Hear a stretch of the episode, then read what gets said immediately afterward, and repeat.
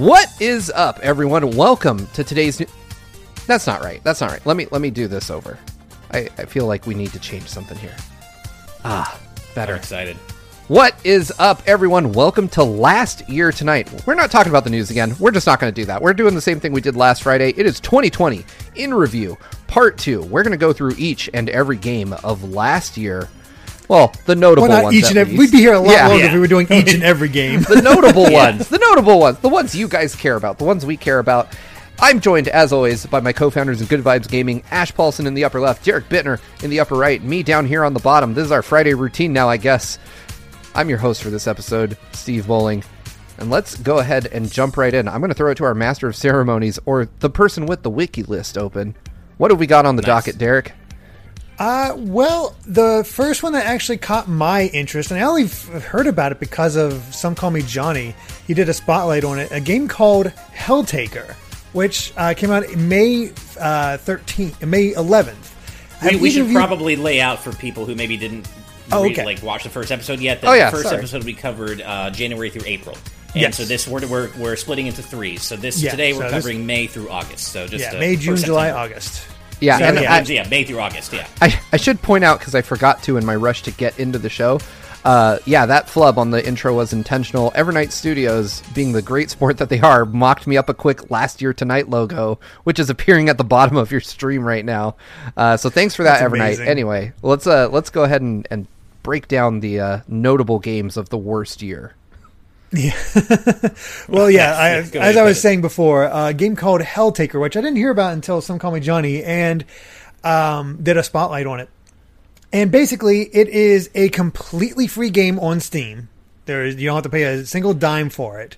And it's just a very short puzzle game where you play a guy who decides he wants a harem of demon women. So he goes through hell and each level is him getting a new demon woman to put in his harem and the insanity that ensues.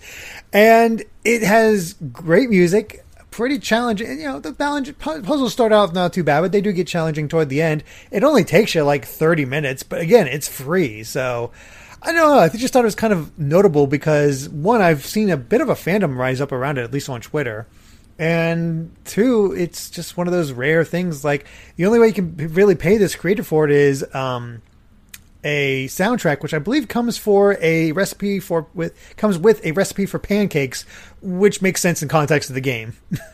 Interesting. I've not heard of this. This is really cool. I'm Googling it now, and I've never either. I guess it makes sense if you're going to find a date in 2020 to go to hell to do it. I like the art. I think the art style is really cool. I would play this. I would play the hell out of this, so yeah, I might actually do it in an afternoon easily. Yeah, this is. I like the way the guy is wearing an apron that says Satan in some of the promotional artwork for this. Yeah, it's interesting because not only do you have to it's a movement puzzle, so you can only have so many moves in order to get to it, and you got to find the right path in order to get to where you need to go in order to capture the demon lady. And even when you get to them, you have to say the right thing to them. So if you fail, you have to redo the puzzle and do it again. Oh, so wow. There's a slight dating sim to it. Not a lot, but a very good soundtrack, as what Taniak mentions here. But just a small little thing, but... yeah, that's all cool. There's actually quite a few small games that I personally didn't play, but I heard a lot of people really enjoy. This year, or for this month. Next one that came up a lot, Neil from Nintendo World Report loves this game. I've never even looked at it. May 13th, Super Mega Baseball 3. I've heard a lot about this? Yeah, I think mostly from Neil, because he is always championing this game. I mean, it isn't just baseball. It's Super and it's Mega. It's not even one or the other. It's both. And it's three, so they're really one of these. They're really putting it all together here. So yeah, I've heard a lot of good things about this game. I don't really care about baseball in video games or otherwise, but apparently it's really fun. I do want to back up a week or so really quick just to highlight John Wick Hex, just because back at the time when it came out, I always thought it was funny, only because it's a strategy game, and when I think John Wick. Pretty much the last thing I think is strategy. I guess it's action and strategy, but it's It's John freaking Wick, man. Like, I just always thought it seemed like such a strange approach to that IP, I guess, because when I think John Wick, I think hardcore action. And weirdly enough, it was composed by Austin Wintry, who did the soundtracks for, like, Journey and Abzu. So just a little weird bit of trivia there, but I just remember when that game came out, I was like, what? Great. Me too. I heard it was okay, yeah. But, The other one that is kind of smaller, I say smaller game, but it really, it's surprising it wasn't bigger, because it came from 3D Realms, Ion Fury. I heard about this. It was supposed to come out under a different name, and there was some sort of legal dispute on it. So it had to be changed to Ion Fury. Let me look here. But old school throwback to first-person shooters. So. Oh, yeah. Mm-hmm. Like, I do remember hearing about this. Yeah. I definitely heard about it. But only in kind of like an abstract sense, because I don't really follow shooters much. But I know that it was, you know, it made a bit of a splash at the time that it came out, especially coming from 3D Realms. Let's see. I think it was supposed to originally called Ion Maiden, and then the band Iron Maiden was like, no. Oh. Yeah, this definitely has some very strong like Doom 2 or Quake vibes to it. Like I said, 3D Realms. So it was, Duke Nukem. Yeah. For Duke Nukem 3D, I think this would be. This is pretty cool, actually. I love when people make these games that are like callbacks to the, you know, mid-90s, like visually. There was something charming about how limited we were in our ability to portray stuff like this. We were in this like nascent stage of trying to get like realistic graphics, and it, you know, obviously they don't even come close by today's standards, but there is a weird charm to these like primitive looking archetypes for games we still, you know, see modern versions of. This is cool. I'm picking this up. Well, maybe hold off on that, because Michael Phone in the chat is saying this game had some controversies about the devs being extremely homophobic, which is well, that's not good. Yeah. Can people just make games and not do bad things? I know, right? It's so easy not to be a douchebag. It is the easiest thing. Right. Like, the making the game part is hard. Yeah. Exactly. It's the not being a piece of crap that's the easy part. Like, just wake up and be like, maybe I'm not going to say a homophobic or racist thing today. Like, yeah. It amazes me that people have to try at that. Yeah, like, I want to offend someone so bad, I'm just holding it in. I gotta. I hate it when people being crappy, like, ruins good things. Like, when it looks cool and interesting, and then you find out the creator is like, yeah, I'm a piece of crap. Yeah, it's like, I think I mentioned this before, but, like, my wife and I both love Harry Potter, but it's so hard to do that as freely now, given, you know, what She Who Shall Not Be Named turned out to be like. And... It's just it sucks when such cool things are not ruined. I know Harry Potter's still awesome, but like it just sucks when it brings that down, you know? Yeah. The one thing I like to remind people is that, at least in the case of something huge like Harry Potter belongs to the fans now. Like so much has been done with it since those books came out forever ago. Like she can just, you know, take a hike. Like, we don't need her now. Yeah. Yeah. Oh, as Wataniac also mentions, Dragon Quest XI. Yeah. I mean, it does help that the music is the worst part of that game. At least I can say that, yes, the game is amazing. And the music, while some of it's great, it is easily the most disappointing part of the game. And he's the most disappointing person who's worked on it. So it works out. At least the actual creators. That makes it a little easier to just take out the composer from it. Right. Yeah. The other thing is, I mean, games. Dragon Quest XI, like, you know, a game like that had... dozens, if not hundreds, of people working on it. So, like, you know, one person out of a huge group of people that make an excellent game, I don't think that necessarily disqualifies people from enjoying the game. Now, on the other hand, when we're talking about this Ion Fury game, which was probably made by a much smaller group of crappy people, then it makes it harder to go out and give them your money, because, you know, it's like, oh, this team of 3 guys and they're all awful. Not us. We're 3 great guys. Right. It's funny. Wataniac in the chat talks about how there was a joke going on for a while that Daniel Radcliffe wrote the Harry Potter books. And that's true. And there is a related joke, and this is a segue. that Hatsune Miku also wrote the Harry Potter books, because there's like this running gag with Hatsune Miku that if someone, like a creator, turns out to be an asshole, that she is now responsible for whatever they did. So there was a joke going around that Hatsune Miku was the author of the Harry Potter books for a while, too. The most prolific creator of all time. Exactly. And that brings me to our next game or at least notable game of May for me, and that's Hatsune Miku Project Diva Megamix, which, Derek, you called out last episode because it came out in January, I think, in Japan, or February maybe. But it came out in the rest of the world in May, on May 15th to be exact, and I had wanted Miku on the Switch from the beginning, and this game did not disappoint. Great game. I believe it was the last review I did for GX. Might have been the last one. Very happy with how that turned out. I think I gave it a lot. It's a great game. If you like rhythm games, if you like Miku, or even if you don't and you're interested in checking out what she's all about, this is a great entry point into the series. It's got like over 100 songs, several different ways to play, multiple difficulty levels. It can be very easy or very difficult, depending on where you fall in the skill rhythm game skill spectrum. So yeah, I love Miku. I've made no secret of that, and this is a great entry in the series. Nice. I remember every time I was always able to get Miku code. I was like, well, here you go, Ash. Yeah. Just kind of worked out, and people would definitely come for your Miku reviews. Excuse me. And it's just I've always loved. I mean, I've always been pretty open about the fact that I love hyper colorful, visually dazzling, happy, high energy electronic music, digital pop. That's everything. That's what Miku's all about. That's all the stuff Miku is all about, and the other Vocaloids. So yeah, if you just want a injection of pure color and happy into your veins, Miku's the way to go, and this is a great entry in the series. Nice. Well, I guess the next one we can talk about is from May 19th, the Wonderful 101 Remastered. This was a very big deal. The Patreon did extremely well, and then it came out and no one disappeared, as far as I can tell. Yeah. It did about as well as the original. Yeah.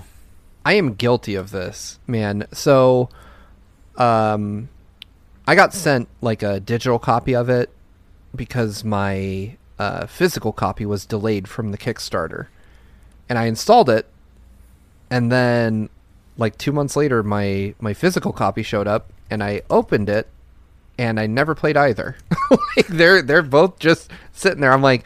And I'm thinking, man, I supported this just because I wanted the fans of this game to get what they want.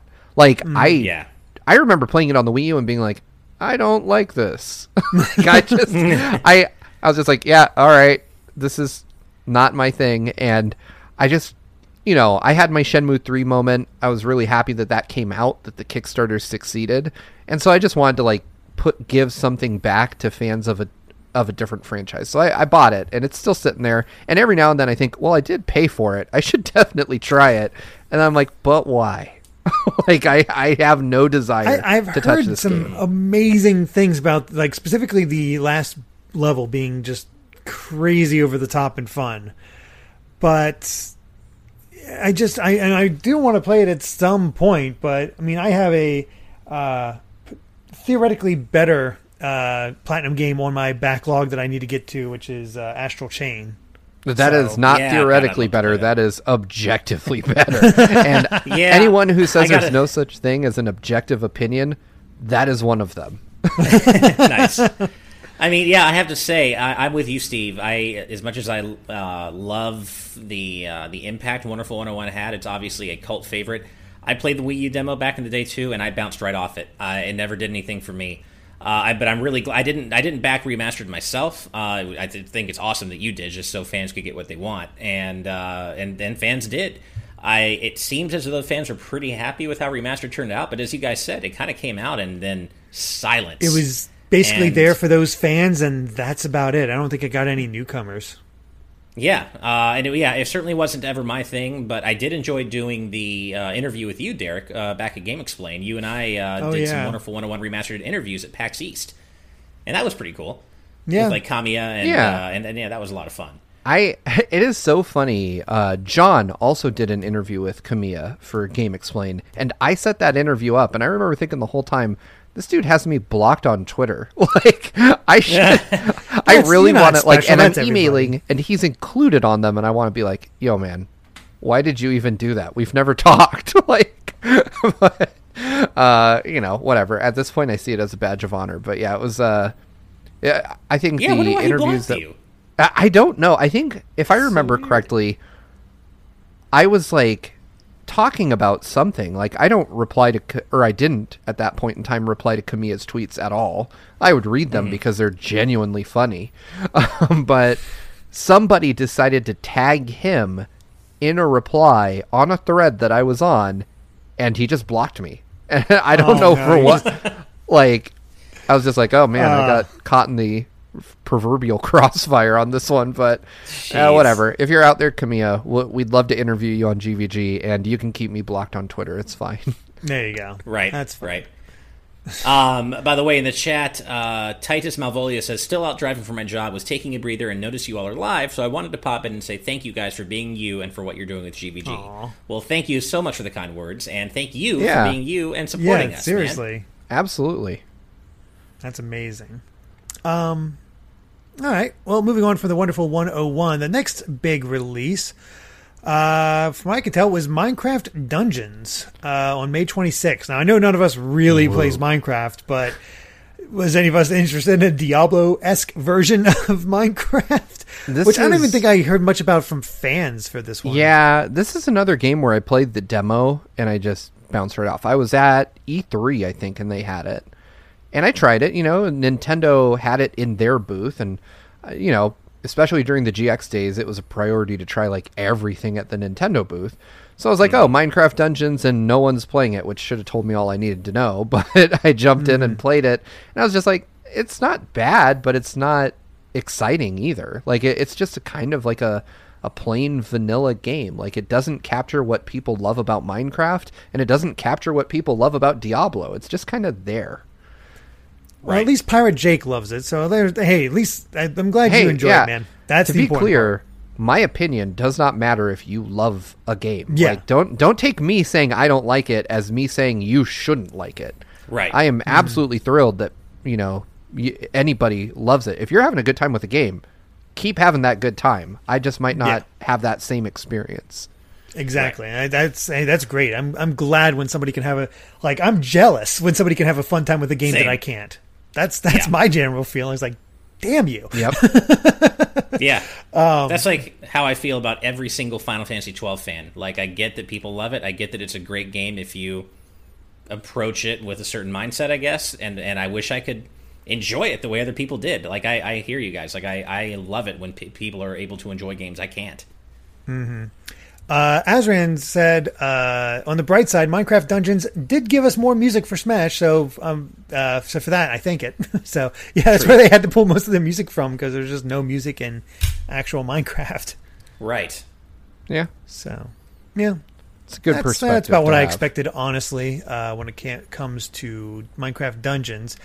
But then a day later, the big day, even though really not for Steve, Phantasy Star Online 2. Yeah, man. You know, we skipped over the Xbox release in our previous episode. It was up there somewhere, and that's fine. It's fine. Like, I was really, really excited for this just because of the fact that it meant that more people would get to play this game, and that's bared out. Like, it seems like it's, you know, it's not lighting the world on fire, but it seems to be doing well enough that it's a going concern for Sega in the West. And that, to me, is really important, because the new, I don't even know if you call it like a sequel or a new expansion, but that's coming out. And I think that they're trying to reach some kind of parity with Japan so that these things happen on or around the same time. My hope is that, you know, at some point they just converge the servers into one big environment once people... Because they said they didn't do it because they didn't want people to catch up and because of infrastructure reasons. But this worked on the Dreamcast in 2000. So you can't tell me that you can't, like, have one global set of servers. But I'm really happy that people are playing it now.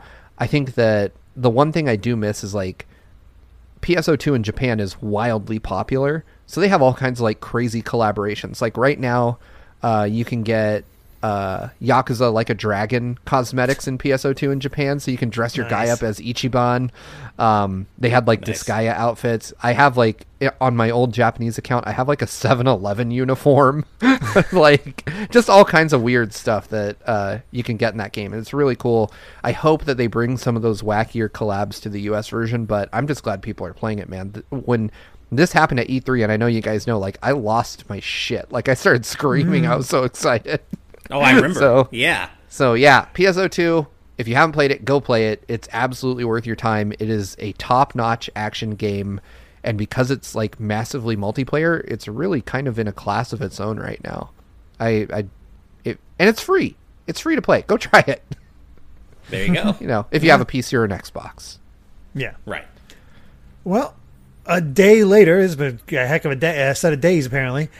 We got Shantae and the Seven Sirens officially released for, well, the complete version on mobile and, of course, all the other systems for that. And we actually had Kaylin review it for us over on GX. I asked her to take care of it just because we were... Oh, I know what I was busy with. There's a game coming up later, here. So, yeah, definitely needed that help. And... I was thrown off by her review at first because she says, like, I'm not into platformers, but it feels really easy and all that. I'm like, we'll see what I think. And then I played it myself. I was like, yeah, this game is really easy. Like, yeah, great presentation, I played it as well. Fun story. There's some really good stuff in it. My God, is this brain dead boring? Brain dead easy. And well, I think. One of the worst map systems I've seen in a while, too.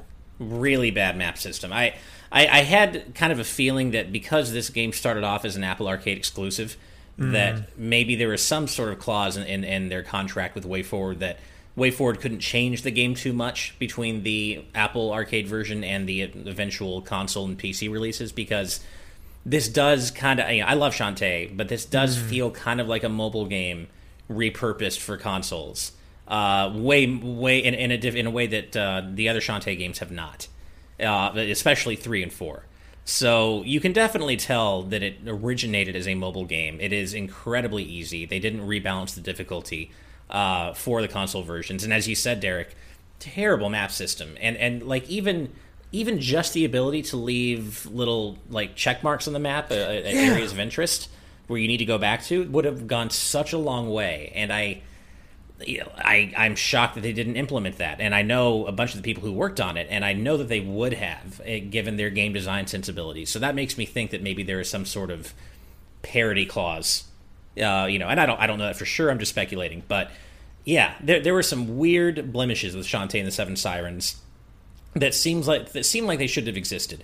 But that said, I still finished the game. It was fun. Yeah, same. Too easy, obviously. The writing was great, as Shantae usually is. And it's funny about the story, because the story and the setting reminded me so much of Mega Man Legends, and I'm sure that wasn't on purpose, but just the whole idea of the whole thing taking place on an island, like a bespoke island that isn't part of like the rest of, you don't really ever see the outside world outside of that island, and it's all kind of a self-contained story, and there's like ancient ruins and an ancient civilization. It just reminded me a lot of Mega Man Legends. So, cool game, I like the return to the Metroidvania style. It makes it hard to compare to Half Genie Hero, because Half Genie Hero is so much more level-based, and this is a full-on Metroidvania, which I enjoyed, but it needed a better map system because of that. And the thing is, I like the way the presentation is just constantly improving with Shantae. Those animated cutscenes were great. They were great. They're finally getting more voice acting. Yeah. Finally getting more voice acting in there. It feels good to get it up to that point and see it just take off. It feels like we're one more game away from having full voice acting, just all the elements coming together for it to make a truly fantastic game that can rival Pirate's Curse, because people still lift that up as the best. Pirate's Curse is still my favorite, especially given that that's kind of what started the whole Metroidvania style in Shantae, and it still has done it the best. It's way better than Shantae. Actually, the original game is pretty Metroidvania. It is. You're right. Good point.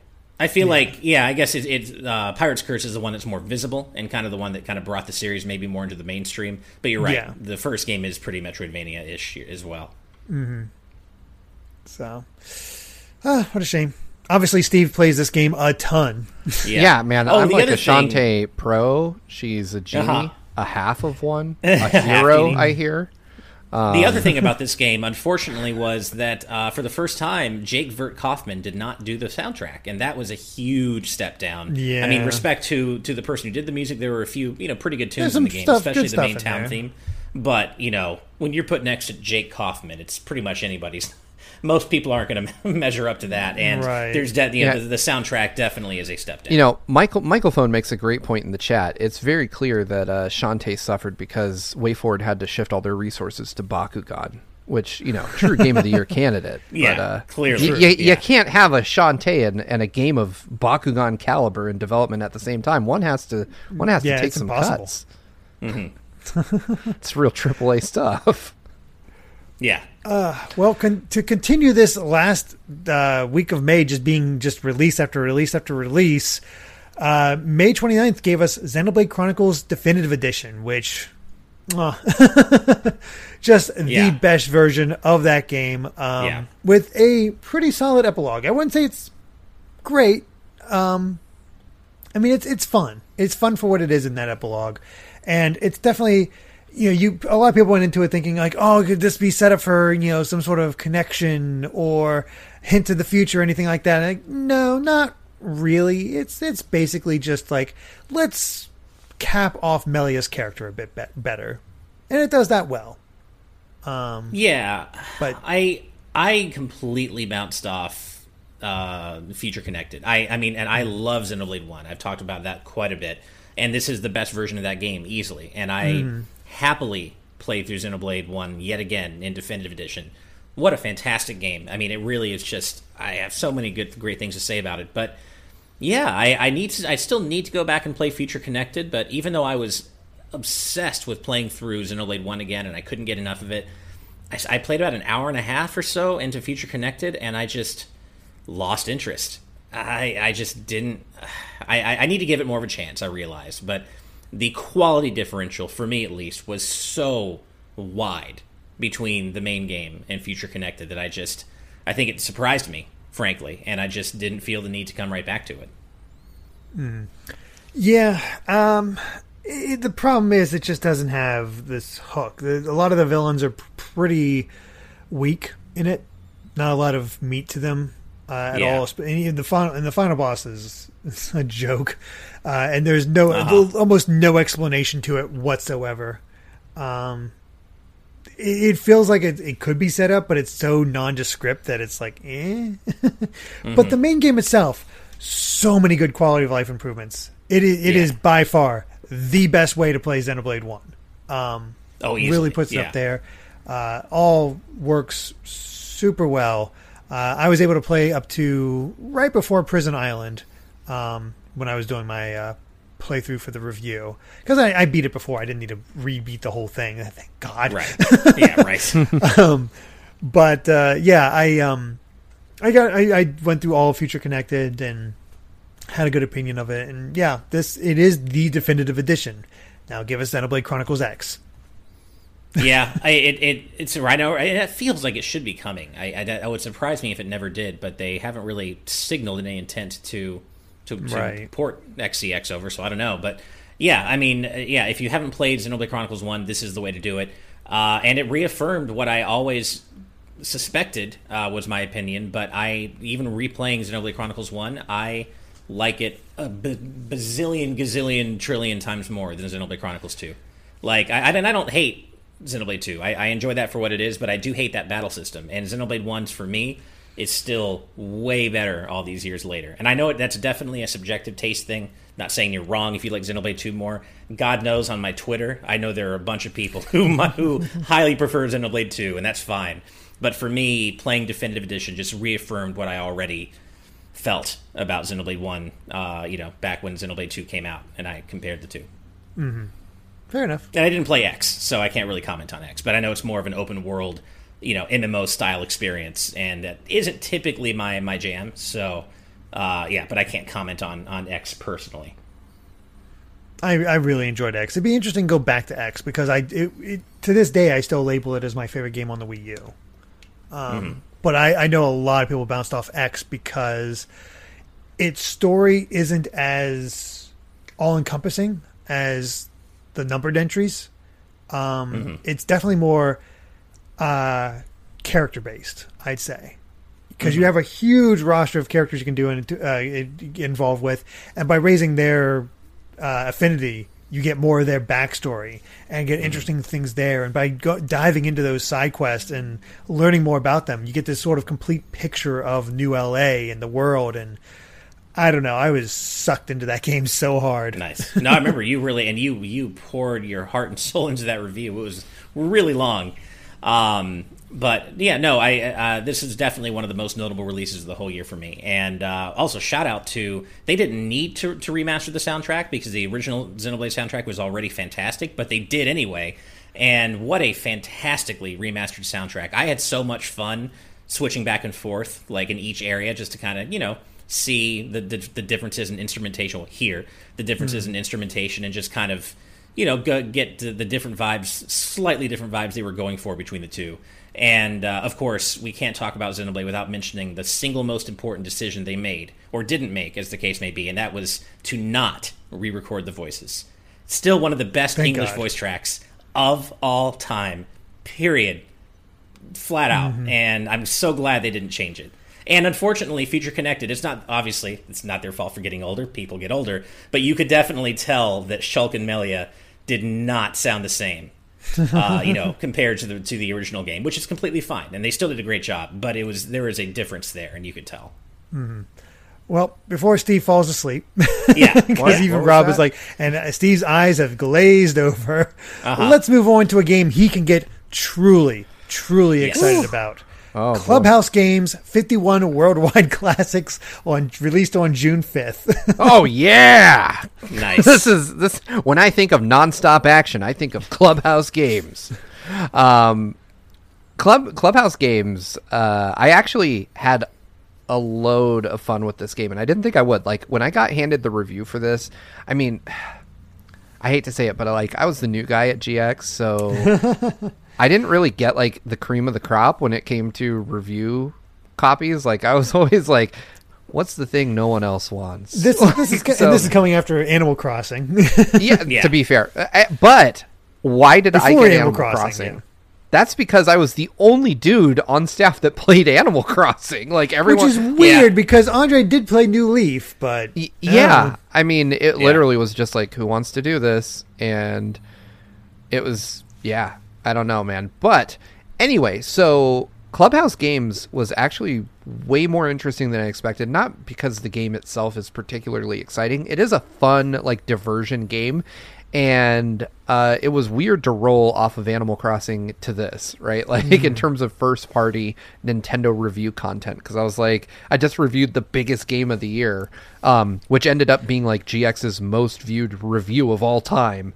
And then I'm into this game that, no one cared about. And there was some interest. Bless Nintendo, but they were all in on giving us whatever we needed for this. They sent copies a month early.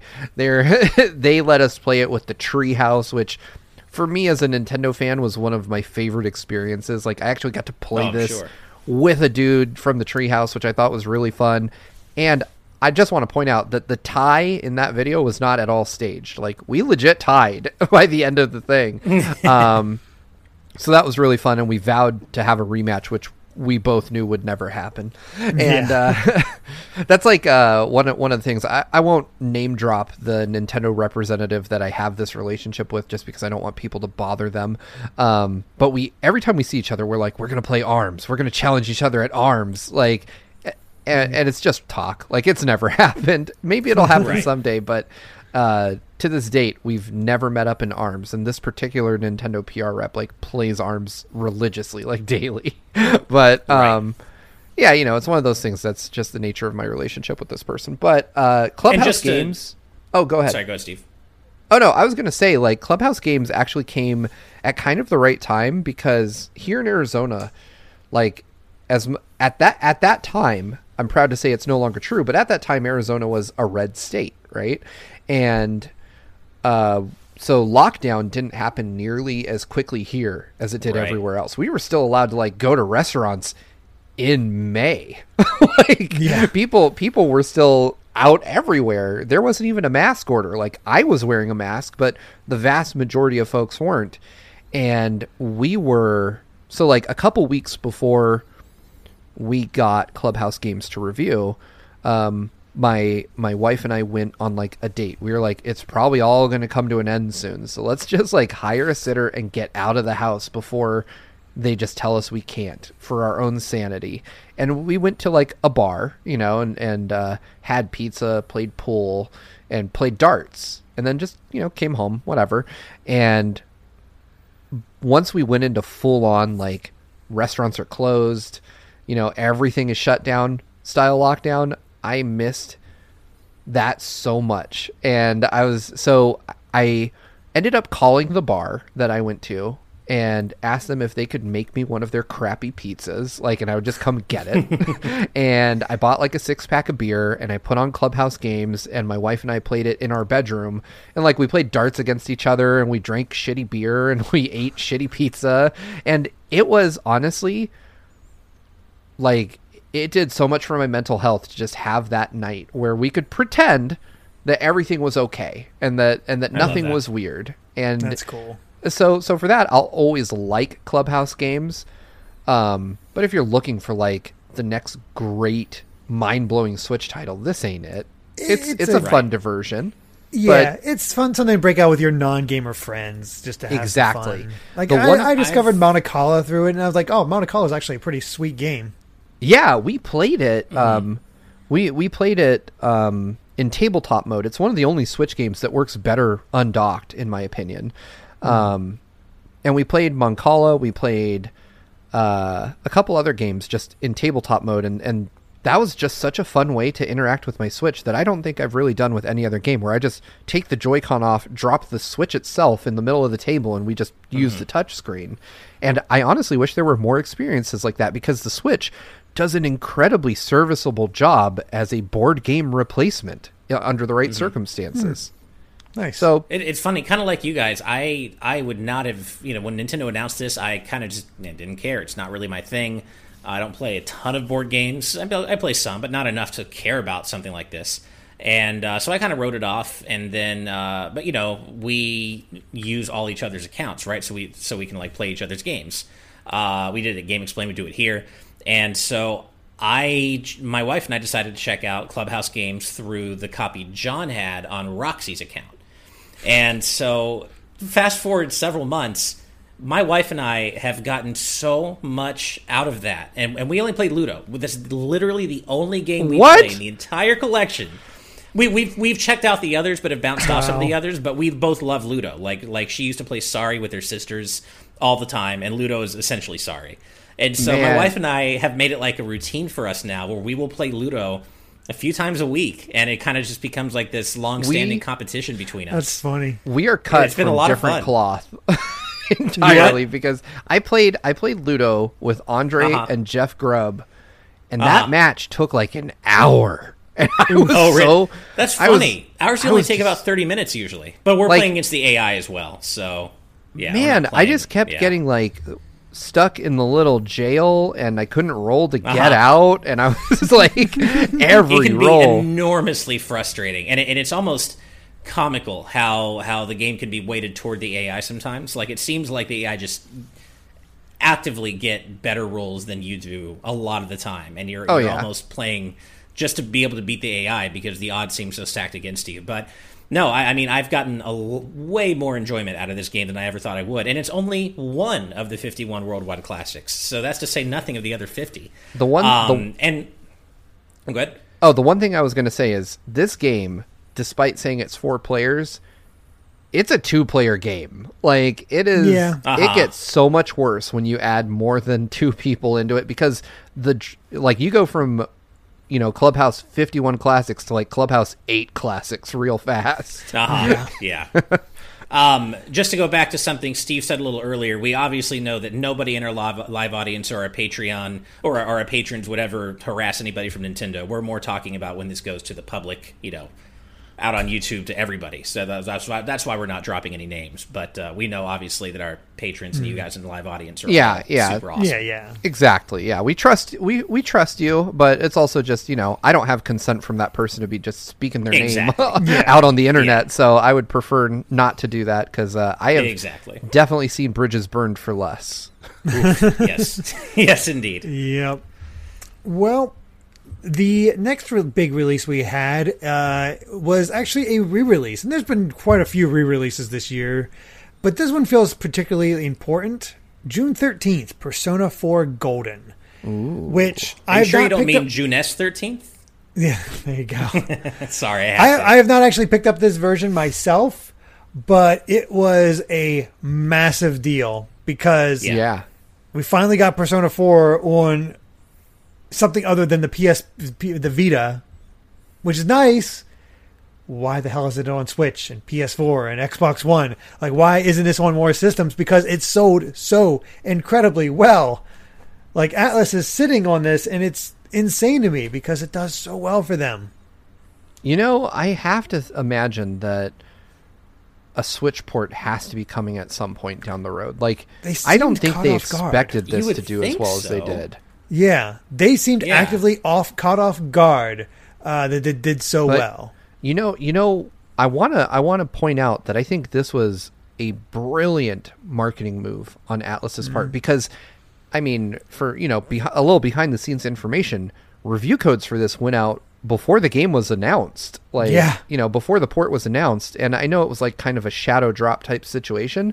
But they gave reviewers, I think John reviewed it for GX, like enough time to play through the whole game so that when they announced it, reviews dropped immediately.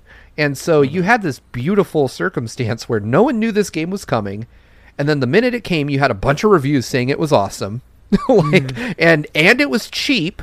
So people just impulse bought it in droves. I don't think it would have sold nearly as well if Sega and Atlas had not positioned the review timing so well for that. Yeah, and I think the funny thing is I was I'm usually the one who gets the Sega Atlas stuff, and I got the email. It's like, hey, are you interested in this secret game that's coming to the PC? Well, we don't cover PC games on GX. I'm like, I just sort of ignored it. And then I see from somebody else mentioning all of a sudden Persona 4 Golden on PC. I'm like, wait, what? And I start scrubbing through my emails, finding this, and I'm like, I'm so sorry I missed this. I'm totally interested. And sure enough, it was Persona 4 Golden. So John, because of me, only ended up with like a week.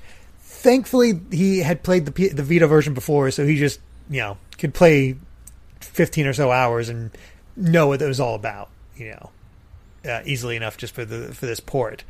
So, I was panicking a bit that for that. It's one. Almost a missed opportunity there. Yeah, really. Good thing you have that connect, right? Mm-hmm. So looking at this, there's a big game on the 19th, which obviously I'm going to talk a little bit about, but we have to throw out there Jump Rope Challenge. I was going to say that one next. Yeah. And what the hell? Like, I felt like this was just. Yeah, I thought about this at first, and I'm like, wow, the folks at Nintendo must be really bored in quarantine. And then the more I thought about it, the more I was like, actually, this is really smart. One, I mean, it's a good look for them, encouraging people to stay active now that they're locked down in their houses.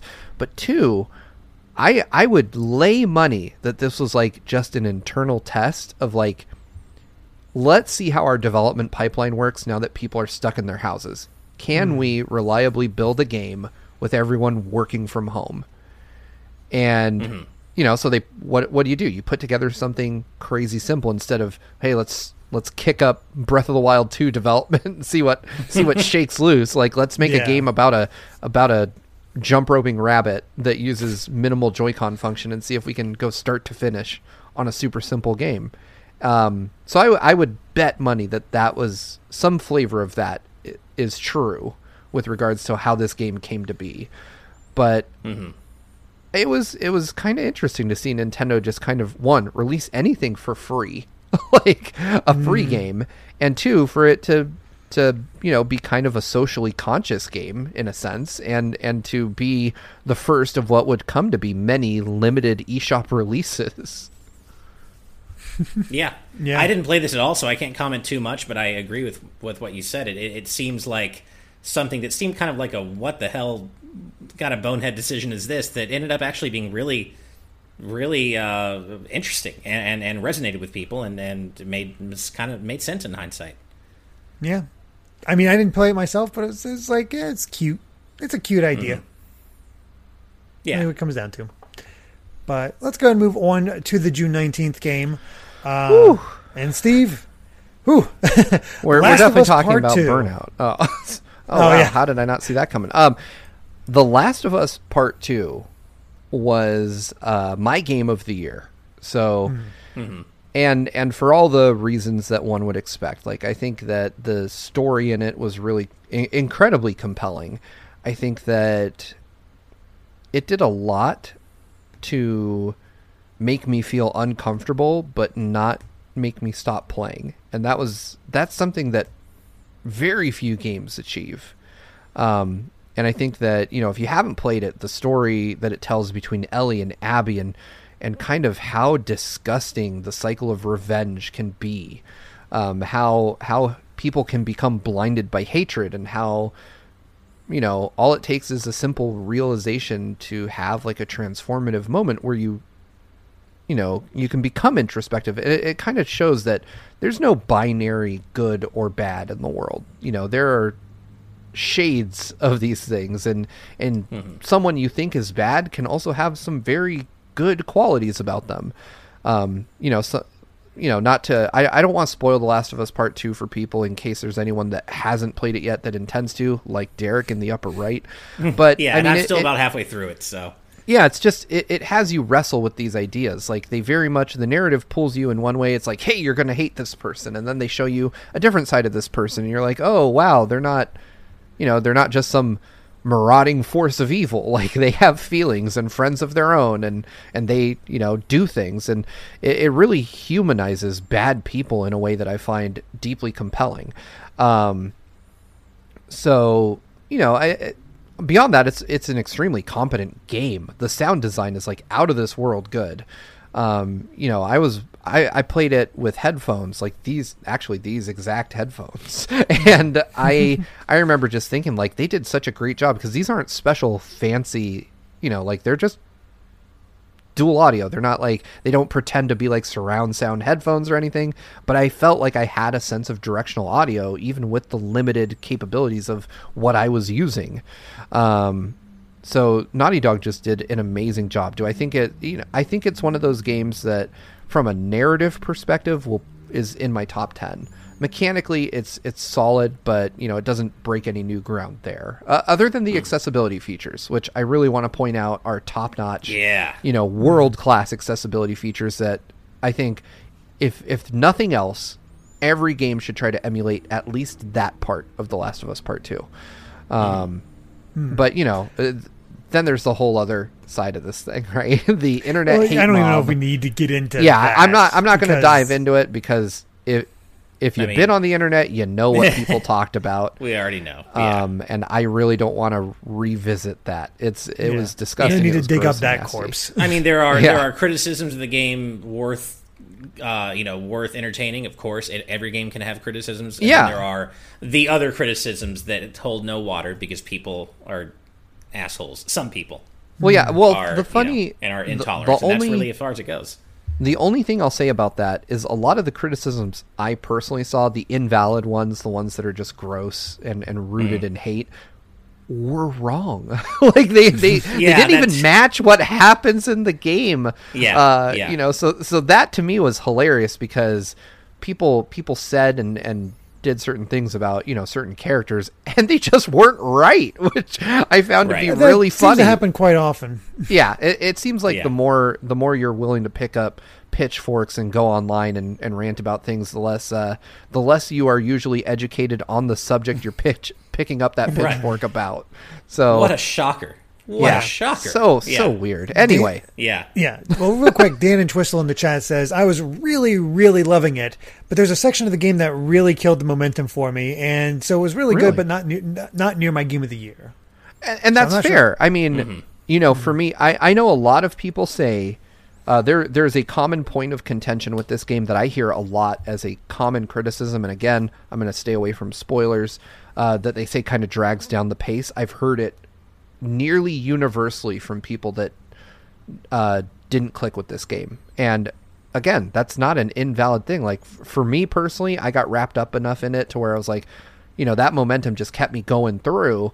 But I can definitely see how that, you know, with different people in different places would dampen their enjoyment. Like there's no right answer to opinions on games. There's never a end all be all answer unless it's just like, hey, you know, maybe don't post hateful racist stuff, like transphobic stuff. That those things are never okay. That's objectively bad. But everything else is fair game. Like you don't have to love a game's story, you know, even if your favorite critic says they love it. And clearly I'm your favorite critic, right?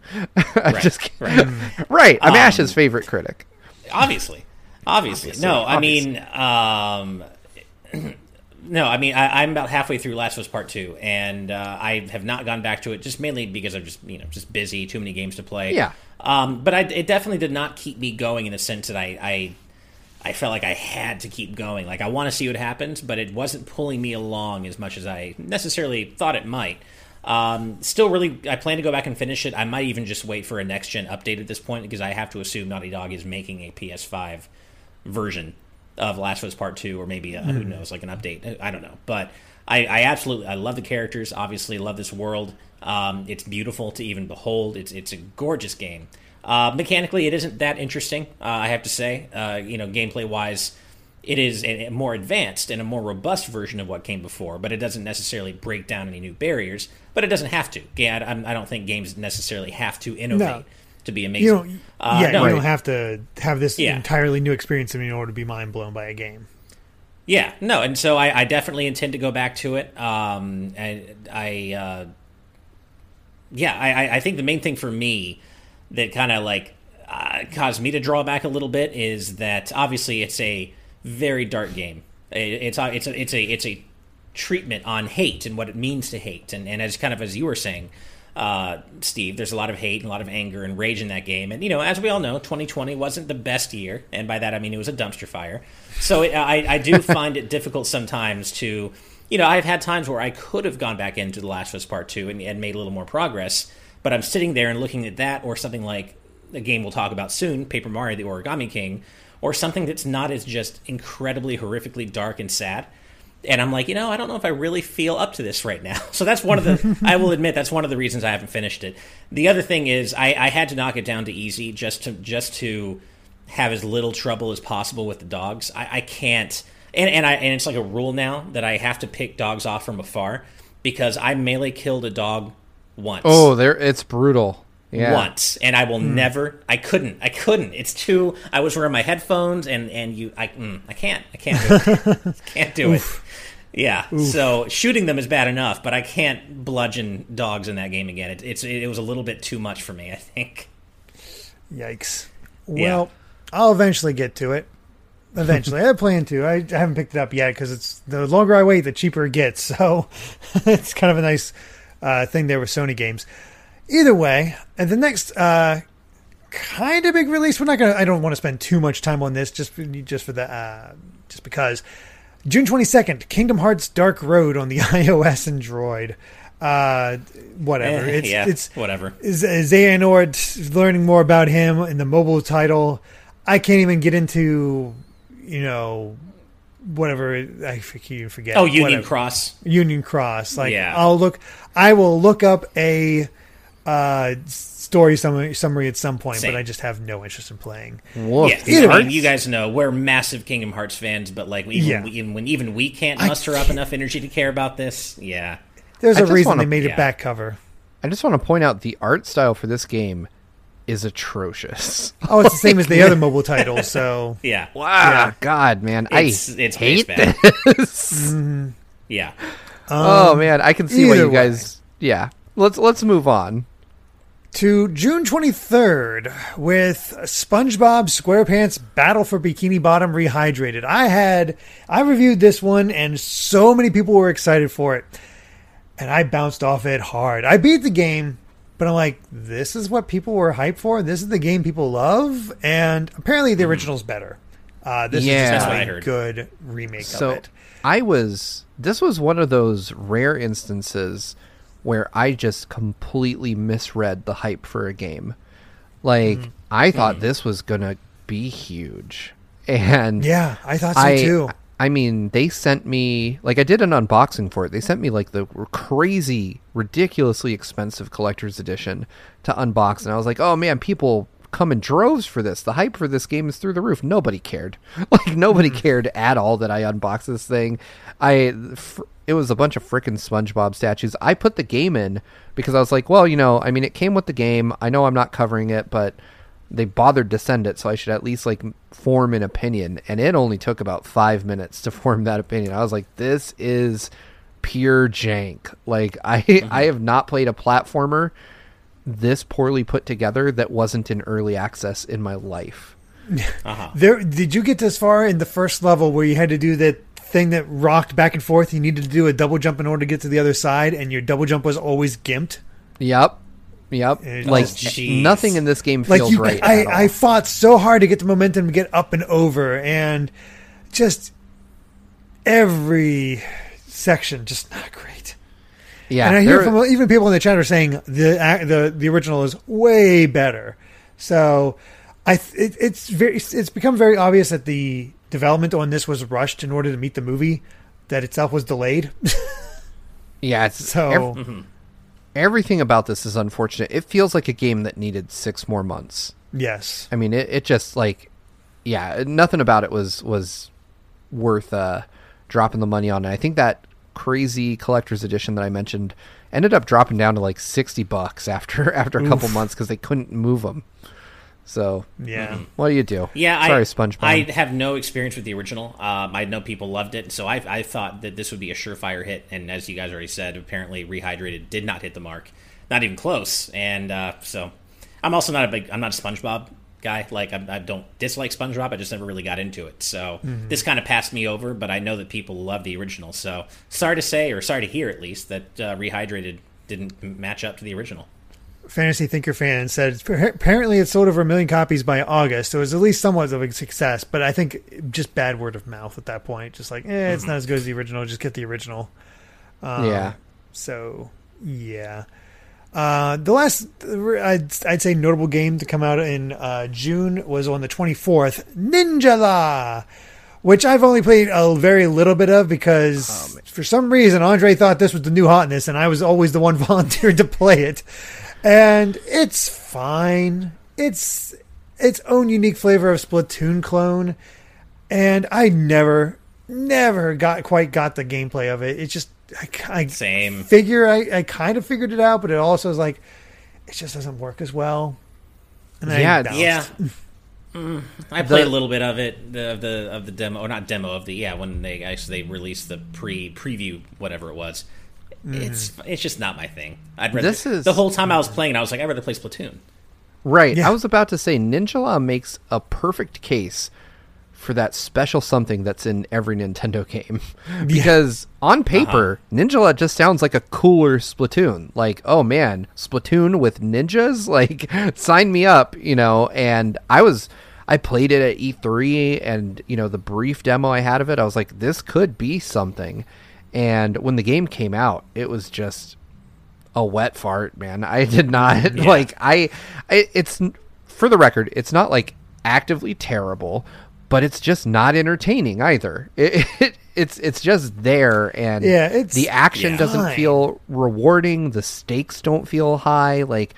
There's something about Splatoon when you're playing it that I don't know about you guys, but that is I sit forward in the chair. I find myself holding my breath. I cuss at the damn screen. I am in that Splatoon match. But Ninjala, I don't know, man. It's a snooze fest. I don't feel anything when I'm playing it. No excitement, no frustration, just nothing. And it's a shame because it's a cool idea. I just wish Nintendo would have done it. Right.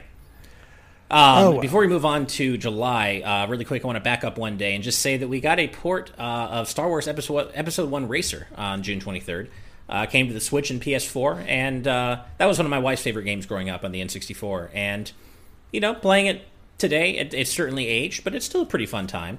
Cool. I know the Switch version had a horrifically low-res UI compared to the rest of the game, which made it for a very uneven visual experience. But, you know, just it was one of the more popular racers back on N64 racing games. So just thought that was a quick...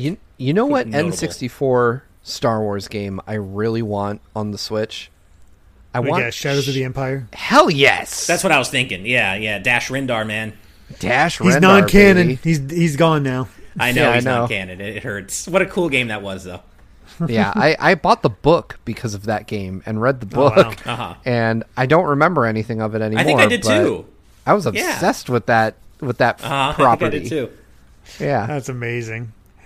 All right. Well, moving on to July, I'd say the first notable release I'm seeing is Crosscode, an indie release that was sort of like you play this mute amnesiac girl, from what I can tell, from what I remember. I only played enough for a Game & Watch, but I was intrigued by the gameplay, and it basically takes place within an MMO within the game. And you're just trying to learn more about it while like some sort of mystery is going on in the background. And a lot of people really like this game. I played a little bit of it, and it's definitely fun. I played a bit of it, too. Go back to.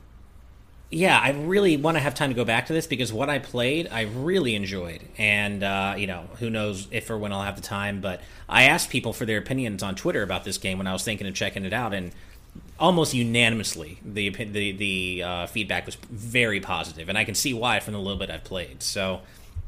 one of these days, I'd like to go back and play it, but, you know, who knows when. Too many games, too little time, right? Exactly. But what you all should make time to play, Bloodstained Curse of the Moon 2, because that was out of nowhere, and that was nice. That was a nice surprise. You get to play a cute little corgi in a mech suit, and he's the best character because he can destroy spikes, and he's so freaking powerful in that game. Nice. It is fantastic.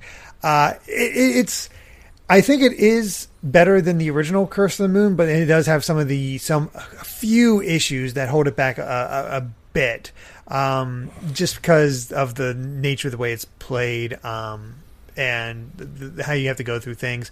The fact that you have to beat the game 4 or 5 times in order to see everything.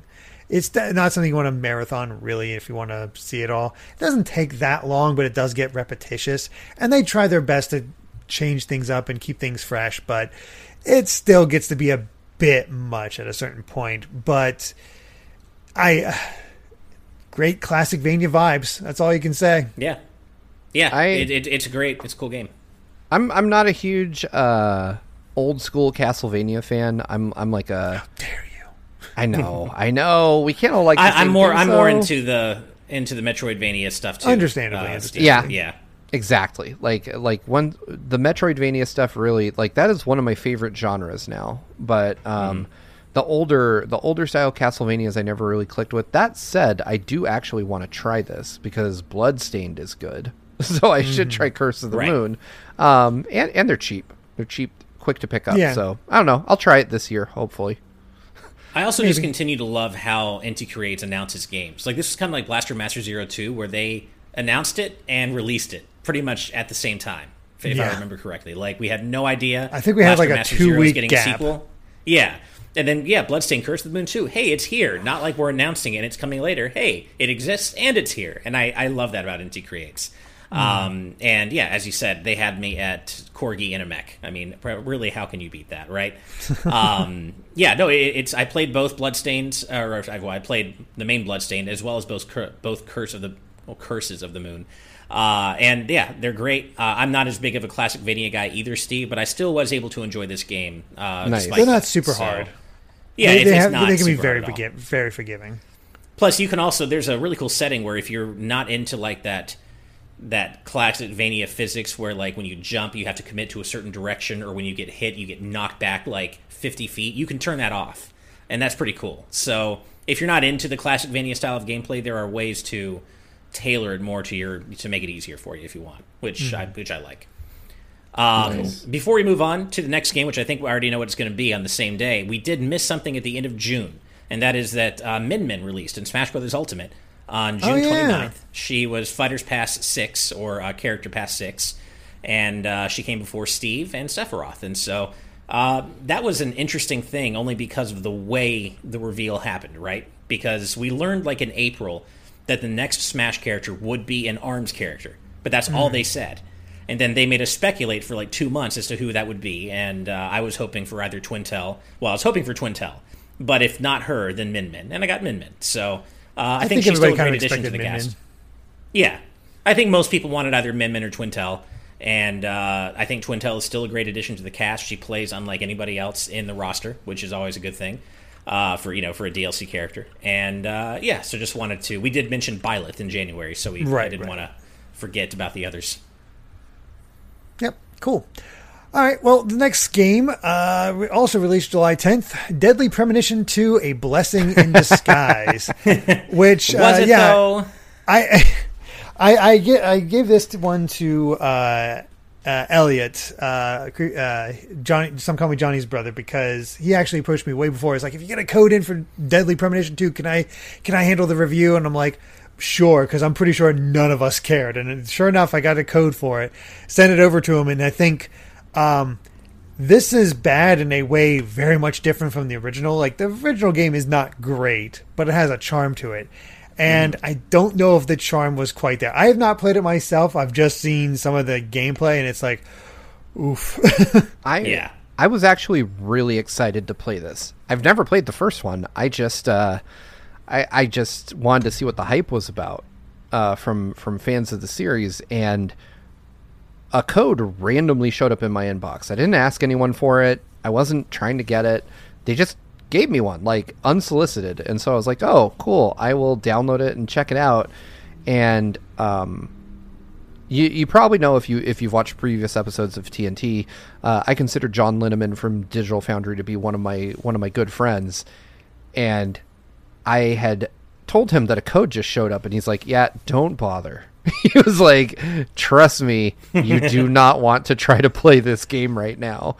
And sure enough, he put out a video like shortly thereafter, just showing it running at, like, no joke, like 10 frames per second. And I was like, oh, yeah, I don't want to play that. That looks really bad.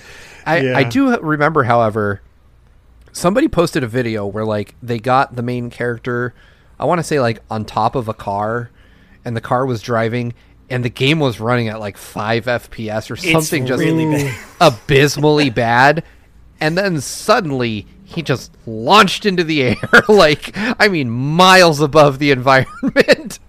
And the game was running at like 1 FPS. It just couldn't keep up. Oh, no. And I was like, yeah, I feel like my Switch might just explode if I play this game. So it's on my Switch, it's installed, and I just am too scared to open it.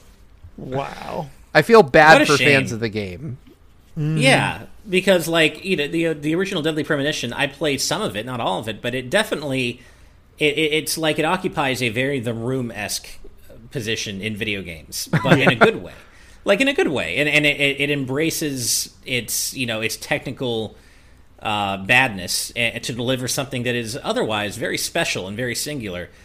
But there is a limit to just how bad, you know, a game's technical aspect can be before it just it's your diminishing returns, right? And yeah, I didn't play Deadly Premonition 2, but I watched various reviews of it. I watched footage, and it's, you know, I am not a graphics whore by any means. I appreciate good graphics, but I don't need them.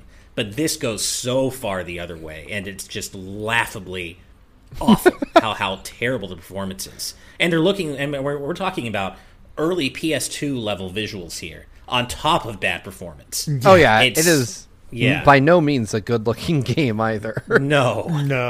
Oof, so. Well. ETNO Ben said, I just guess I appreciate this. If someone tries to give you an unsolicited game code, that's no good. Referencing your story, Steve. All right. Well, let's get to some good games, because July 17th was a gift. As both Ghost of Tsushima and Paper Mario: The Origami King came out that day. And what a day. you know, people were down on... We'll start with Paper Mario the Origami King because that's the one I actually played. People were down on it. People weren't sure. And I'm glad to see the narrative surrounding the game ended up to be mostly positive, because most people are like, I don't know about this. This is looking like trash, the battle system. Where's the experience points, all that.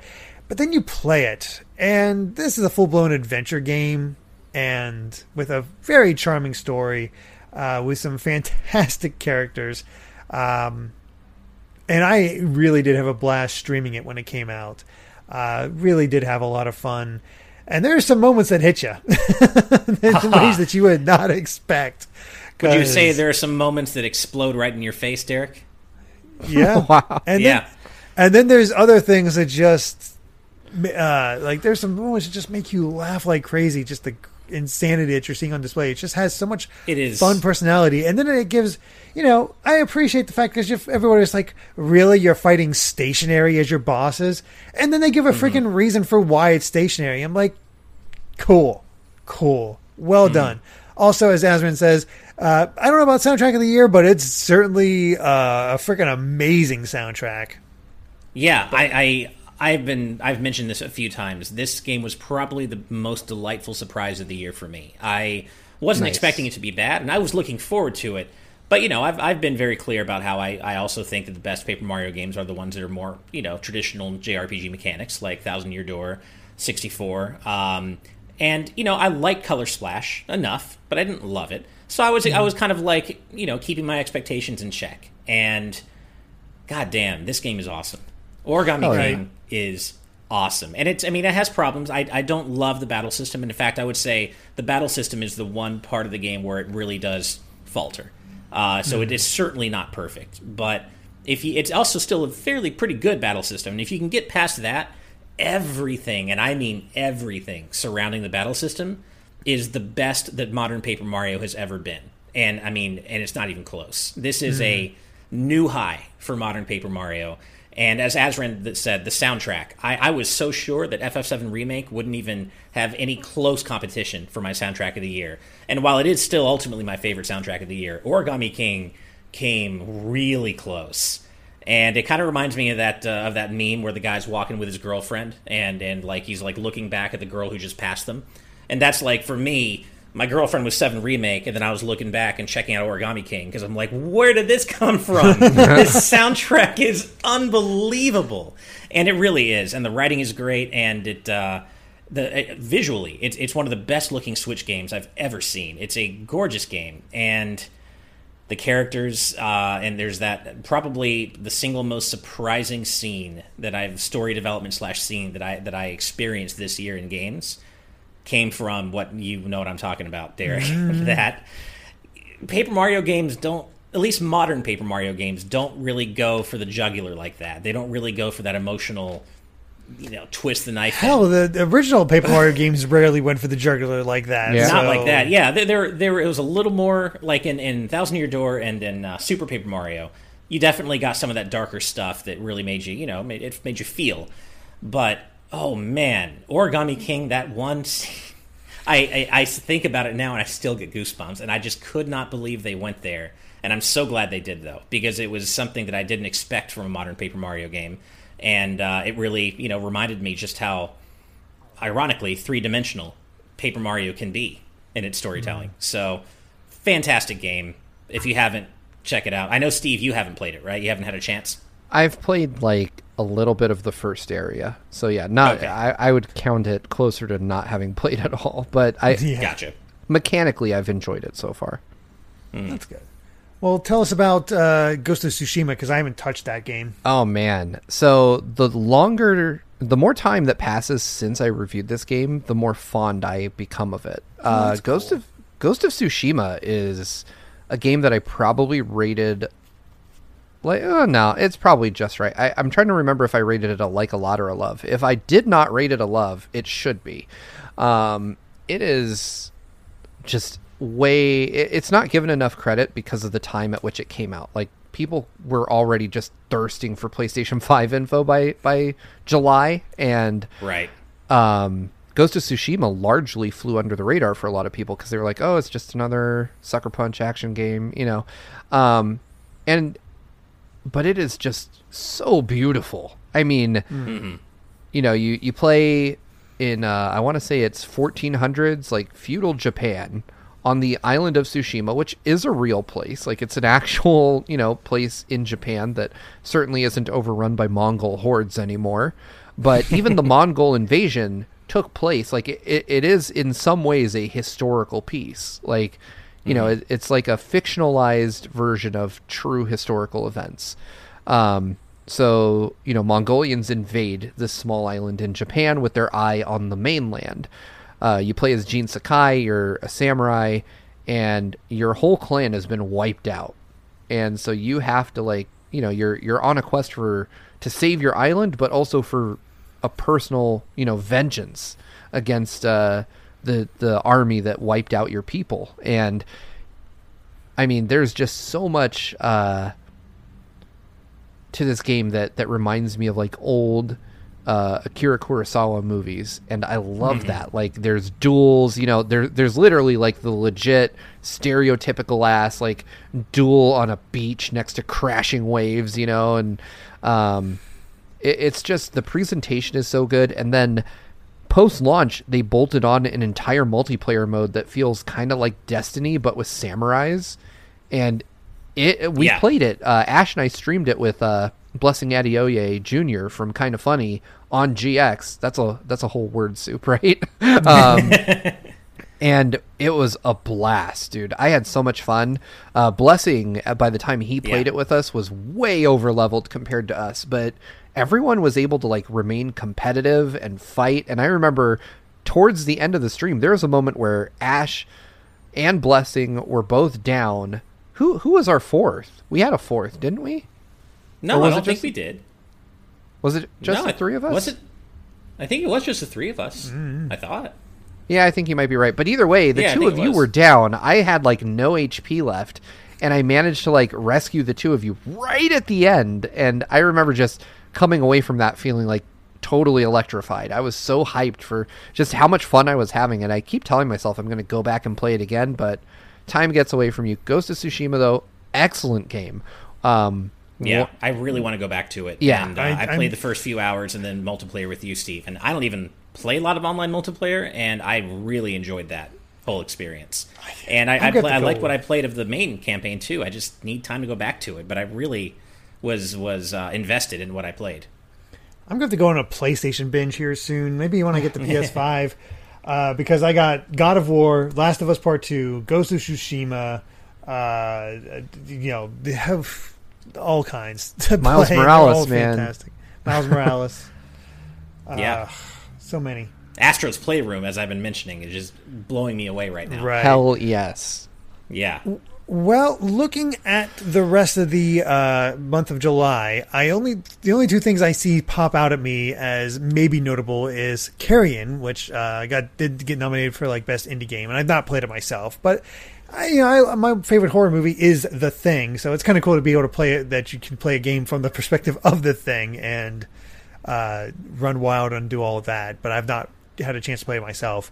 And then the remake of Destroy All Humans, which is apparently a lot better than what SpongeBob got. That's what I've heard. I've not played either of those two games, unfortunately. You know, I played like the original Destroy All Humans, but I haven't touched the remake at all. And Carrion looked really cool, but I didn't cover it, so I just ended up not playing it. But I'm sure they're both really great games. Yeah. Mm-hmm. I honestly, yeah, I didn't play either myself. Okay, yeah. Ash. No, I didn't play either one either. I really like Devolver Digital stuff, but based on footage of Carrion, it just wasn't quite the kind of game I thought would resonate with me. As opposed to something like Gato Roboto, that was their previous game I think they published, and which I loved. Well, I know you're the host, Steve, but I have a feeling that we should probably stop there because I don't think August is going to be as busy, but I think we just talked so much for whatever reason this chunk. Xenoblade. I mean, I'm moving ahead to August right now, and there isn't a whole lot to cover. There's a few things here and there, but I still think like Steve having to go to dinner soon. probably should get off here. Yeah, I am about to turn into the proverbial pumpkin. The one thing I will say, though, is we will kick off with Fall Guys, which I'm really excited to talk about. Me too. In the next episode. So just so we can let our folks know, I think we'll be back on this Monday, correct? We're just going right into the next TNT episode. I think we were thinking of actually getting Spawnwave to join us on Monday for news, so we wouldn't have too much news pile up. Right. And I can actually confirm that my my DM to Spawnwave was responded in the affirmative. Sweet. So it's looking like we're going to have Spawnwave on with us on Monday. Nice. Yeah. So I can't completely confirm that yet. We're going to finalize it, but they are interested. So we're thinking news on Monday with Spawnwave to get us caught up from the news from today and going through the weekend. And then Tuesday we'll have an extra episode for you guys where we wrap up our 2020 look back. Yeah. News is happening a lot more often than I thought it would for this time of year. Yeah. Yeah. So, all right, folks, I'm gonna take us out here then. So with that, we've covered all the way up until August 2020. We are making July our 2020. Way. Say what? July. Oh, I said up July. To August 20. Sorry, did I say through? Sorry. Got it. I thought you said through. Okay. All right, let's take it out. Take two. All right. So with that, everybody, we have made our way all the way up until August 2020, my favorite month because I came out that month. But so we will pick it up on Tuesday. Join us, however, Monday for the next episode of TNT, where apparently our guest may be Spawnwave, which would be amazing. I'm a huge fan of his. I've literally never talked to the dude, so expect me to fanboy out on the next episode. That wraps it up for this very special episode of Last Year Tonight. It's definitely nothing different.